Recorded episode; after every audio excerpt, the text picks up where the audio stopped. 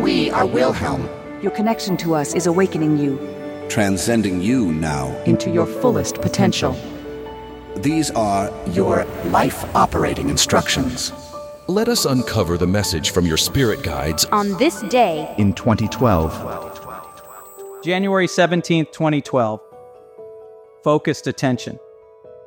You guide, direct, experience, and create your physical life experience through the use of your focused attention.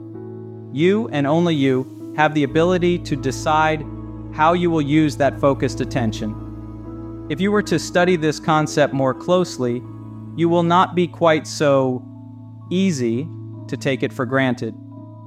Your focused attention can also be thought of as pure energy that you decide to put in a specific direction. When you focus on lack, you create more lack because of the energy you have placed there. When you focus on and appreciate your current level of abundance, you create more of the same because you have decided to place your energy or focused attention there. We have been waiting for you your entire lives to share this part of your life operating instructions with you.